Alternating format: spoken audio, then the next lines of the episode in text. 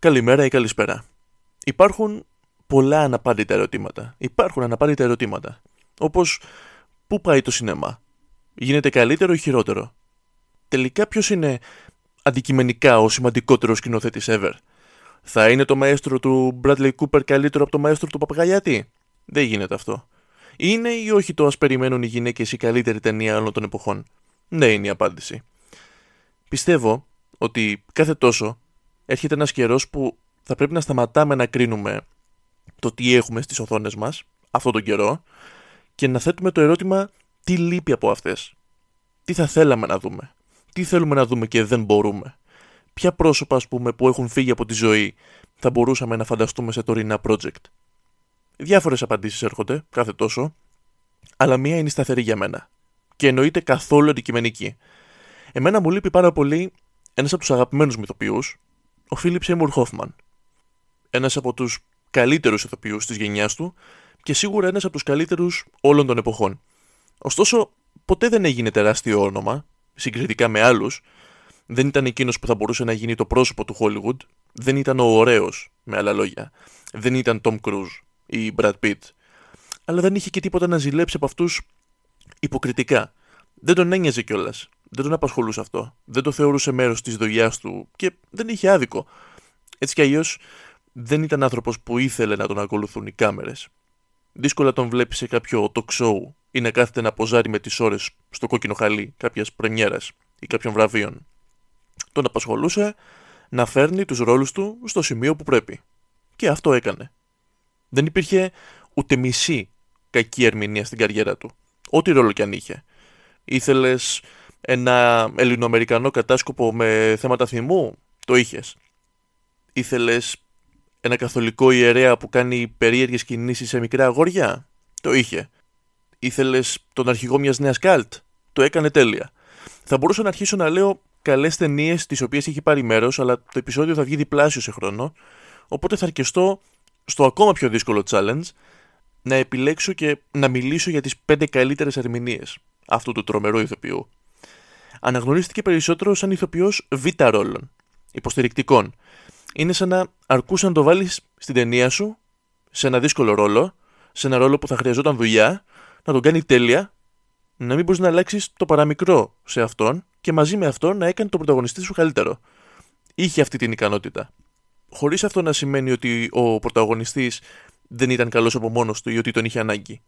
Ο τρόπος του να φέρνει τον κάθε χαρακτήρα στη σκηνή και το απλό παίξιμό του, σε πολλά εισαγωγικά, άφηνε στον πρωταγωνιστή τον χώρο να γίνει ακόμα καλύτερος.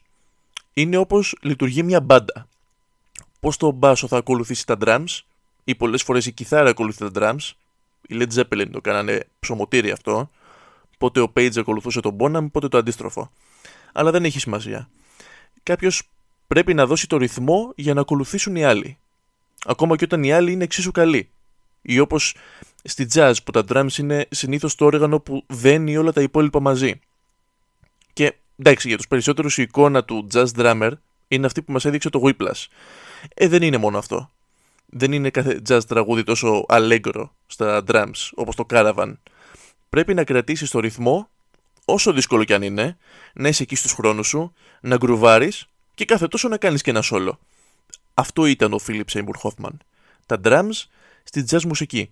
Ο καλύτερος drummer που θα μπορούσες να επιλέξεις για την jazz μουσική. Ποιος ήταν; Εντάξει. Άλλοι λένε ο Art Blakey, άλλοι λένε ο Joe Jones. Δεν έχει σημασία, όποιος και αν ήταν. Το σινεμά είναι η jazz.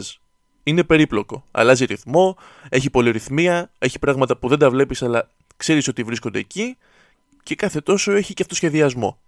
Ο Seymour Hoffman ήταν ο καλύτερος drummer που θα μπορούσες να επιλέξεις για να στηριχτεί πάνω του όλη η μπάντα σου. Γιατί όπως είπαμε, θα τους έβαζε όλους στο ρυθμό που θες.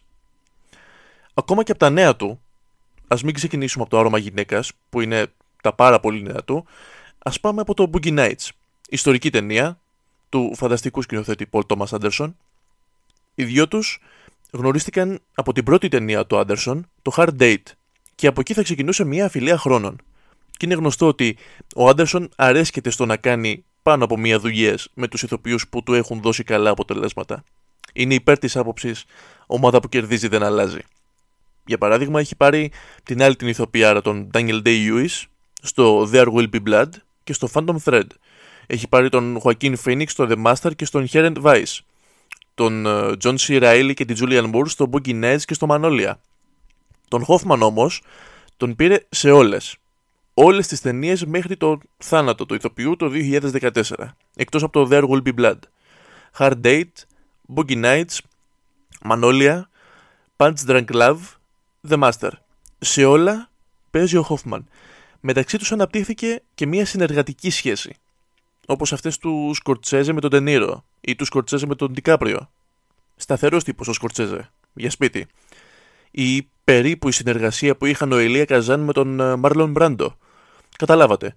Ο Χόφμαν έγινε χαρακτηριστικό των ταινιών του Άντερσον. Τόσο που κάτι σου κλωτσούσε εάν δεν τον έβλεπες μέσα σε κάποια. Δηλαδή στο There Will Be Blood τον αναζήτησα. Θα ήθελε μια σκηνάρα με Ιούις και Χόφμαν μέσα να τα δίνουν όλα, ας πούμε. Και να μείνουμε παγωτό οι υπόλοιποι. Να καθόμαστε σαν τους χάνους και να λέμε τι είδαμε τώρα, τι ήταν αυτό; Τι κάνουν αυτοί; Τι κάνουνε ρε; Θα το ήθελα. Ήταν τέτοια η αγάπη του Άντερσον για τον Χόφμαν, που στην τελευταία του ταινία, το Licorice Pizza, έκανε καν στο γιο του, τον Κούπερ Χόφμαν. Και αυτός μας έδειξε ότι την άξιζε την ευκαιρία και δεν την πήρε βυσματικά. Ήταν πολύ καλός. Μακάρι να κάνει την καριέρα του πατέρα του. Και από εκεί θα ξεκινήσουμε, μιας και το αναφέραμε. Από μια συνεργασία τους. Αυτή στο Boogie Nights. Ο Σκότι δεν ήταν σε καμία περίπτωση ο πρώτος ρόλος του Χόφμαν, αλλά ήταν αυτός που έδειξε τι μπορεί να κάνει. Ένας ρόλος που τα είχε όλα μέσα. Είχε κομικά στοιχεία, είχε σημεία που τον λυπάσαι, είχε σημεία που σε κάνει να κλε. Ήταν 30 όταν έπαιξε στο Boogie Nights, αλλά κατάφερε πολύ καλά να έρθει στα μέτρα ενός νεότερου χαρακτήρα. Τον χαρακτήρα ενός νεαρού με δουλειά σε μια παραγωγή ταινιών πορνό, ο οποίος ήταν ερωτευμένος με τον πρωταγωνιστή των ταινιών τον Dirk Diggler. Καλύτερη επιλογή ονόματος ever. Απορώ πως άνθρωποι δεν έχουν αρχίσει να βγάζουν τα παιδιά τους έτσι. Ένα από τα καλύτερα πράγματα που μας έχει δείξει ο Μαρκ Βόλμπεργκ. Ο ρόλος του δεν είναι τόσο μεγάλος. Ο κύριος υποστηρικτικός ρόλος, αν υπάρχει κάτι τέτοιο, είναι αυτός του Bert Reynolds, που πήρε και τις υποψηφιότητες για κάποια βραβεία. Επίσης πολύ καλός. Αλλά ήταν ο Χόφμαν που δεν έχανες σε κάθε σκηνή. Ακόμα και όταν δεν έχει λόγια, παρακολουθείς τις αντιδράσεις του, τις εκφράσεις του. Κάτι που κράτησε για όλη του την καριέρα. Γι' αυτό και όλοι οι σκηνοθέτες που συνεργάστηκαν μαζί του είχαν την τάση να κολλάνε την κάμερα πάνω του. Στην πέμπτη θέση λοιπόν, και για τη σημασία του ρόλου αυτού για την καριέρα του, εκείνος στο Boogie Nights. Για να πάμε στην τέταρτη, θα πρέπει να πάμε δύο χρόνια μπροστά και στην ταινιάρα ο ταλαντούχος κύριος Ρίπλεϊ, σε σκηνοθεσία του τεράστιου Αντώνη Μιγγέλα. Ίσως η καλύτερη ταινία αυτής της λίστας, βασισμένη στο ομώνυμο βιβλίο της Πατρίσια Χάισμιθ. Αυτή η ταινία βγήκε το 99, δύο χρόνια μετά τον Boogie Nights, όπως είπαμε. Αν βάλεις δίπλα-δίπλα τους χαρακτήρες του Hoffman, όχι μόνο οπτικά, σαν παρουσίες, είναι τα δύο άκρα. Από άποψη προσωπικότητων. Όχι άκρα, εντάξει, αλλά τεράστια διαφορά. Όπως και η ηλικιακή διαφορά. Που τον Hoffman δεν το δυσκόλεψε καθόλου η μετάβαση από τον ένα στον άλλο. Άλλη μια ταινία που δεν είναι πρωταγωνιστής, αλλά ο ρόλος του έχει τεράστια σημασία.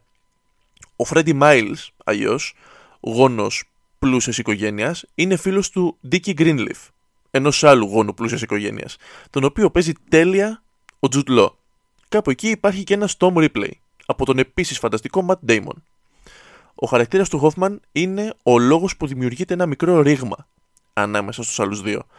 Είναι μέσα στην υπερβολή, δεν πάει πουθενά χωρίς τον σνομπισμό του, περιφρονητικός, ηρωνικός, όχι και τόσο κατάλληλος άνθρωπος για να τον έχεις στην παρέα σου. Και είναι περισσότερο αυτό που μου έχει μείνει στο μυαλό, ότι δεν θα δεις πουθενά αλλού τον Χόφμαν να παίζει τέτοιο χαρακτήρα. Είναι οι αποστάσεις ανάμεσα στους χαρακτήρες του που τον τοποθετούν τόσο ψηλά για μένα. Θα μου πεις, ηθοποιός ήταν. Αυτή ήταν η δουλειά του. Ναι, αλλά και άλλοι είναι ηθοποιοί, αλλά παίζουν κάθε χαρακτήρα με τον ίδιο τρόπο. Ο Φρέντι λοιπόν είναι εκεί για να περιπλέκει την κατάσταση. Και το πόσο καλά συμβαίνει αυτό στο αποτέλεσμα έχει να κάνει με το πόσο καλός ήταν ο Χόφμαν. Δείτε σήμερα την ταινία και θα καταλάβετε κι εσείς. Τσακ μπαμ, για να πάμε στην τρίτη θέση. Και θα ήταν αδύνατον να μην είναι σε αυτή τη λίστα. Όπως θα ήταν αδύνατον να είναι και πιο πάνω όμως. είναι αυτή η ερμηνεία του στο Doubt. Ή αλλιώς την καλύτερη χριστουγεννιάτικη ταινία ever. Όχι, μην τη δείτε για να δημιουργήσετε τέτοια ατμόσφαιρα. Το λέω απλά γιατί η ιστορία εκτελήσεται κοντά στα Χριστούγεννα. Δεν έχει τίποτα στο πνεύμα των Χριστουγέννων. Στο Doubt, ο Χόφμαν υποδίεται ένα καθολικό ιερέα, ο οποίος φαίνεται να έχει μία δυναμία σε ένα από τα παιδιά ενός εκκλησιαστικού σχολείου. Αν λέγονται έτσι τα καθολικά. Καθηγήτριες είναι οι καλόγριες, τέλος πάντων. Και όπως λέει ο τίτλος της ταινίας, Doubt. Αμφιβολία. Αυτό έχουμε σαν κοινό μέχρι το τέλος της ταινίας που μαθαίνουμε την αλήθεια. Έχουμε αμφιβολίες. Ποιος τελικά έχει δίκιο; Τι ισχύει; Η ιστορία που υποστηρίζει αυτός ή αυτή που υποστηρίζει η διευθύντρια του σχολείου; Η μπάντας διευθύντρια του σχολείου, την οποία υποδίεται τέλεια η Μέριλ Στριπ. Και μαζί τους η Amy Adams, μία από τις καθηγήτριε. Η μπάλα παίζεται μεταξύ αυτών των τριών κυρίως. Και σε κάποιο σημείο απλά πετάγεται μια Βαϊόλα Ντέιβι και κλέβει λίγο τα βλέμματα. Παίζοντας μια μάνα που. Α το αφήσουμε εκεί βασικά. Μια μάνα.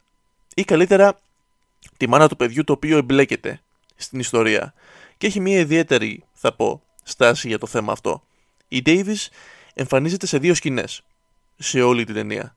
Η ταινία κρατάει κάτι παραπάνω από μια μισή ώρα και η Ντέιβι εμφανίζεται σε 10 λεπτά από όλο αυτό και κερδίζει υποψηφιότητα για Όσκαρ.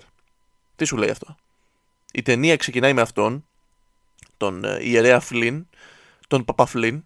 Ο Παπαφλίν λοιπόν, με το ξεκίνημα της ταινίας, κάνει ένα κήρυγμα περί αμφιβολίας στην πίστη, για να σε βάλει κατευθείαν στο κλίμα.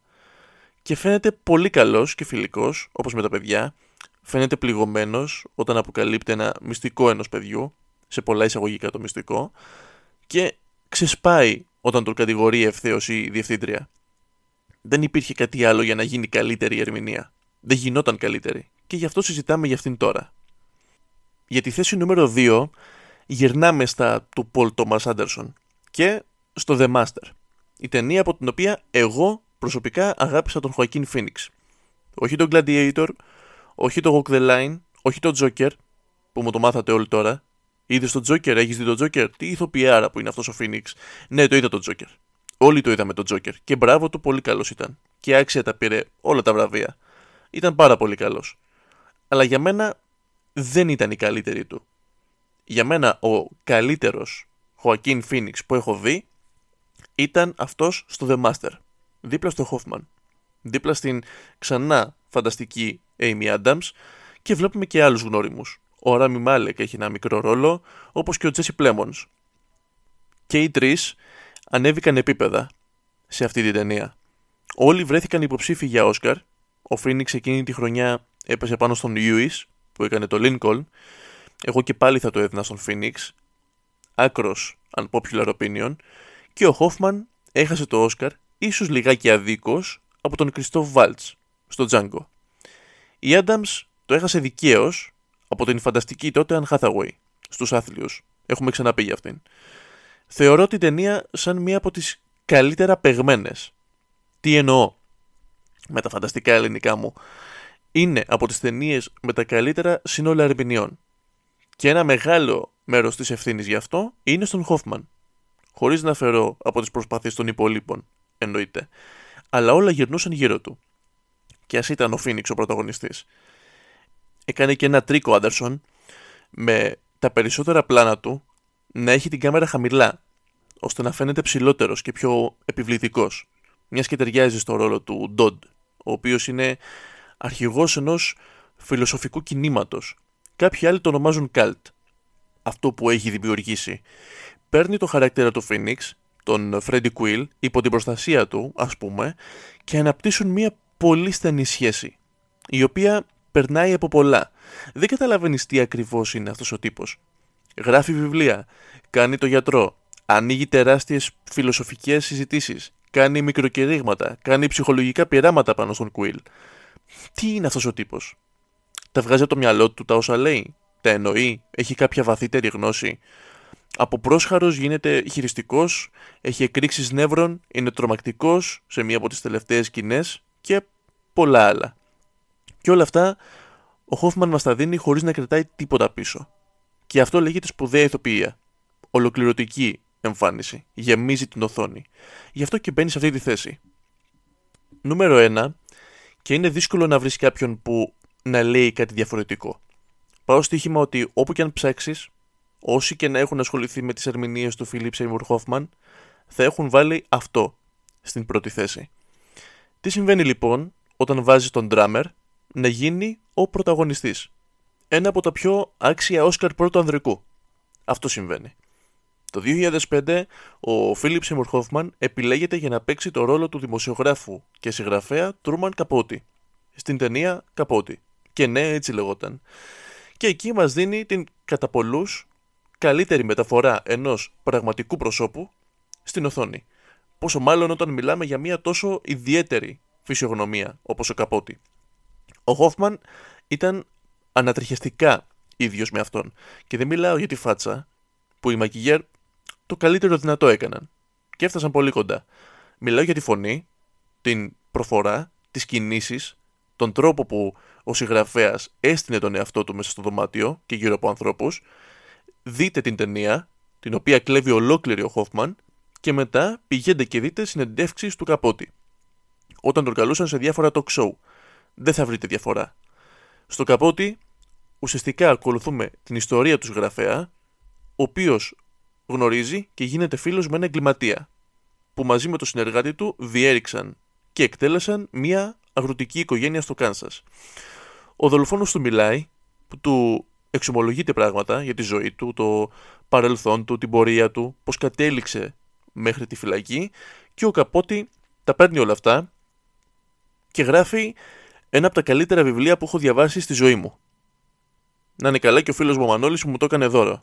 Το «Εν ψυχρό» ή αλλιώς «In cold blood». Για το Καπότη βραβεύτηκε 23 φορές. Καλά πρέπει να τα πήγε. Δείγμα του γιατί θεωρείται μία από τις καλύτερες μεταμορφώσεις όλων των εποχών. Ο Χόφμαν αργότερα σε μία από τις λίγες συνεντεύξεις του όταν ε, είχε βγει το καπότι είχε πει ότι δεν το έκανα απλά για να παίξω τον καπότι για να έχω αυτό το χαρακτήρα. Έχει να κάνει με την ιστορία. Μία ιστορία πολύ μεγαλύτερη από έναν χαρακτήρα. Και νομίζω ότι με αυτές τις λέξεις περιέγραψε άθελά του με τον καλύτερο τρόπο την καριέρα του και τον τρόπο που αυτός αφιερωνόταν στην κάθε ταινία. Όπως και ο Drummer δέχεται το ρόλο του στη jazz, δεν τον νοιάζουν τα βλέμματα που θα συγκεντρώσει ο τρομπετίστας ή ο σαξοφωνίστας, θα κάνει και αυτό στο σόλο του, σίγουρα, αλλά ξέρει ότι είναι εκεί για να κρατάει όλους τους άλλους, για τη μουσική και για το αποτέλεσμα. Ο Πολ Τόμας Άντερσον είχε πει ότι κόλλησε μαζί του όταν τον είδε στο άρωμα γυναίκας, σε μία από τις πρώτες δουλειές του Χόφμαν.